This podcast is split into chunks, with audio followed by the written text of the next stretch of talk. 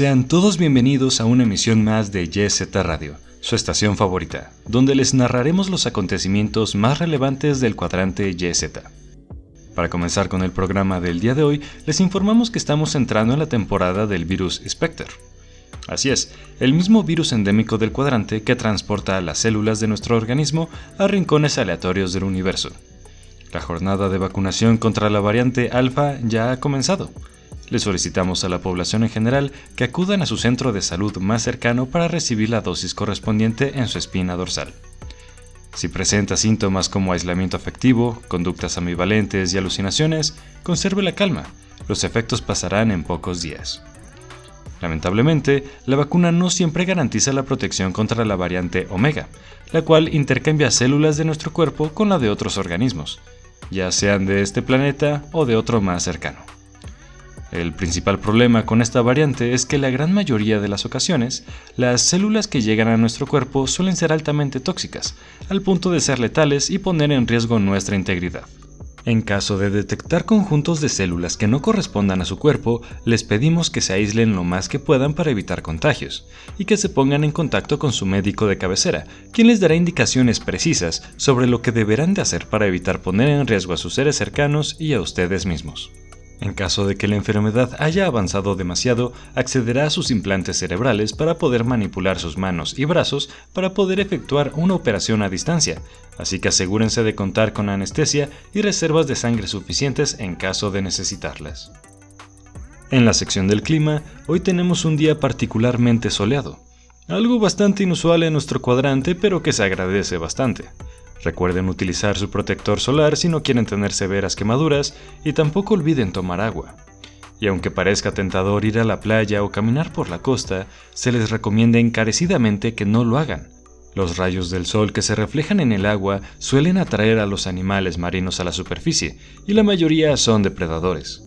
Si se encuentran con alguna, procuren no utilizar armas eléctricas, puesto que no tienen efecto sobre ellas, de hecho, algunas son capaces de generar cargas aún más potentes, por lo que el mejor arsenal será el balístico y el ultrasónico. Algunos grupos de defensa, cazadores y reguladores de plagas ya se encuentran atrincherados en la zona de la costa, y solo queda esperar la intervención de las autoridades locales para finalizar con la formación del protocolo estándar de ataques de depredadores acuáticos.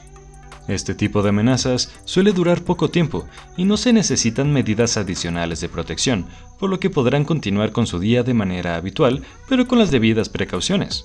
No queremos que una anguila se adentre en la central de energía. Los depredadores acuáticos suelen ser muy fáciles de reconocer.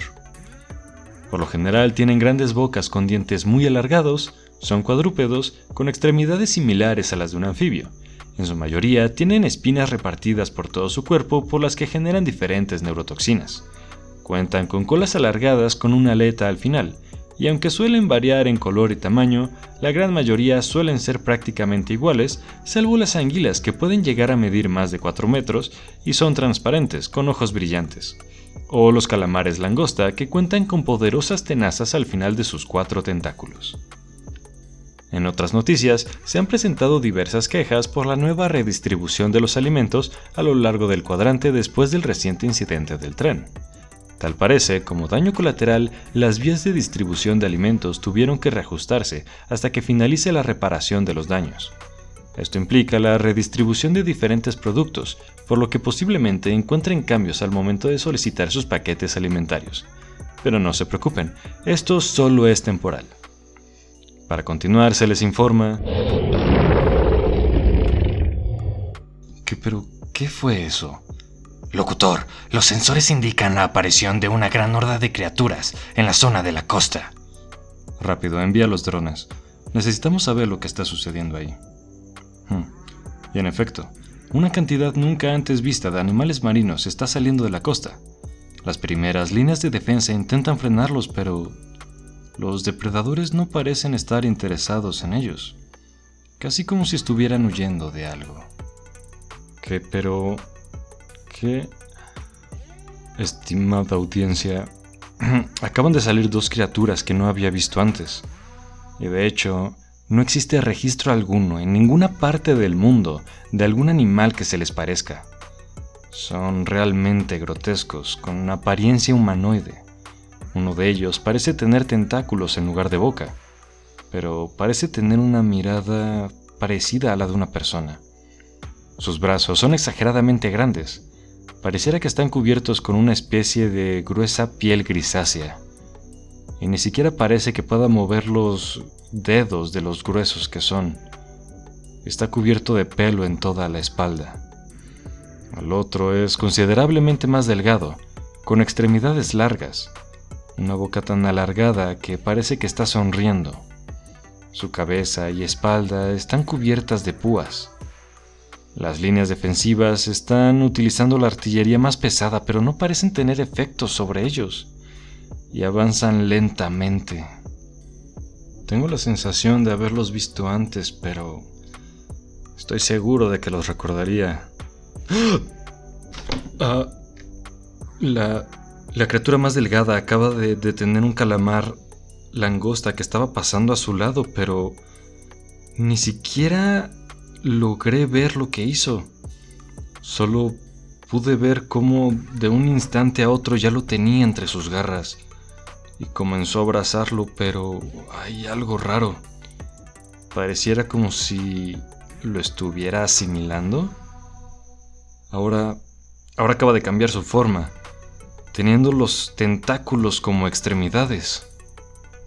Locutor, pude recuperar otro fragmento de la grabación de la isla donde se ocultaron la fiera y el bárbaro. Al parecer, al salir del acelerador de mutaciones, adquirieron la habilidad de asimilar distintas formas de vida, explicando el cambio de su apariencia. Esta información ya ha sido corroborada. Ok, eso explica mucho. Estimada audiencia, finalmente ha llegado el día en el que nos enfrentaremos a la famosa pareja. Pero esta vez son más peligrosos que nunca y tienen una nueva presentación ya no solamente son una amenaza para nuestro cuadrante, si aún conservan su resistencia, fuerza y velocidad, y además tienen la capacidad de asimilar a otros seres vivos, no nos quedará más que hacerles frente con todo lo que tenemos. Y por favor, pase lo que pase, no dejen que los toquen. En este momento se han enviado equipos especiales para contenerlos. Algunos de nuestros agentes ya se encuentran apoyando en la organización de algunas comunidades para formar líneas de defensa. Para este punto, la costa se ha perdido en su totalidad. La pareja acabó con todos en un abrir y cerrar de ojos, y a los que quedaron vivos los asimilaron, convirtiéndose en seres aún más grotescos. Y de hecho, creo que aún puedo ver el rostro de esas personas. Pero, ¿cómo es posible que se escuchen sus gritos en la estación si es que están en la costa? Ah, y ahora se dirigen hacia acá. Heredero, activa el protocolo de seguridad. Reorganiza a los agentes y comunícales que tienen autorizado el uso de todo el armamento del almacén. Pero locutor, cállate. Esas criaturas podrían demorar muy poco en llegar. Y ese armamento es lo único que nos puede dar una mínima oportunidad de detenerlos. Algunos podrían morir. De todas formas pasará si no lo hacemos. Los quiero a todos preparados y los que estén en las comunidades que regresen una vez que terminen de preparar las líneas de defensa, o en su defecto, la asistencia de las autoridades locales. Audiencia, las criaturas están arrasando con todo a su paso y no dejan de crecer, asimilando con todo ser vivo con el que se topan. Ya parecen seres amorfos con diferentes rostros en todo su cuerpo, un exceso de extremidades de diferentes criaturas y ya están superando los 7 metros de altura. A quienes nos escuchan, les pedimos que se mantengan alejados de las criaturas. Parece que están dejando una serie de raíces por donde pasan, extensiones de sí mismos esparcidas para asimilar aún más víctimas. Entre más avanzan, más lentos se vuelven, y tal vez eso pueda ayudarnos. En este momento ya se están desplegando los androides de defensa paramilitar. El cuadrante está utilizando hasta sus últimos recursos disponibles, pero ni las armas biológicas, misiles teledirigidos, cañones satelitales, todo se está utilizando en este momento y no parece tener efecto alguno. Para este momento, las criaturas han acabado con todas las líneas defensivas enviadas, incluyendo los androides, que no duraron mucho. Recientemente se le informó a la Metrópolis y a otros cuadrantes vecinos para solicitar apoyo externo, algo que solo se hace en situaciones de emergencia. Incluso hasta se intentaron contratar mercenarios de Angelus City, pero no recibimos respuesta. Al parecer, las criaturas asimilaron suficientes anguilas eléctricas como para poder interferir con la comunicación exterior. Estimado cuadrante YZ, conservemos la esperanza. De momento, la estación es la prioridad para esos indescriptibles seres, por lo que en cualquier momento podríamos dejar de transmitir. Haremos todo lo posible para retrasar a las criaturas. Mientras tanto, busquen refugio. Los que puedan escapar, que lo hagan. Soliciten ayuda o en su defecto, que adviertan a los demás sobre lo que está sucediendo en el cuadrante YZ. Las dos criaturas ya están acercándose a la primera línea defensiva de la estación.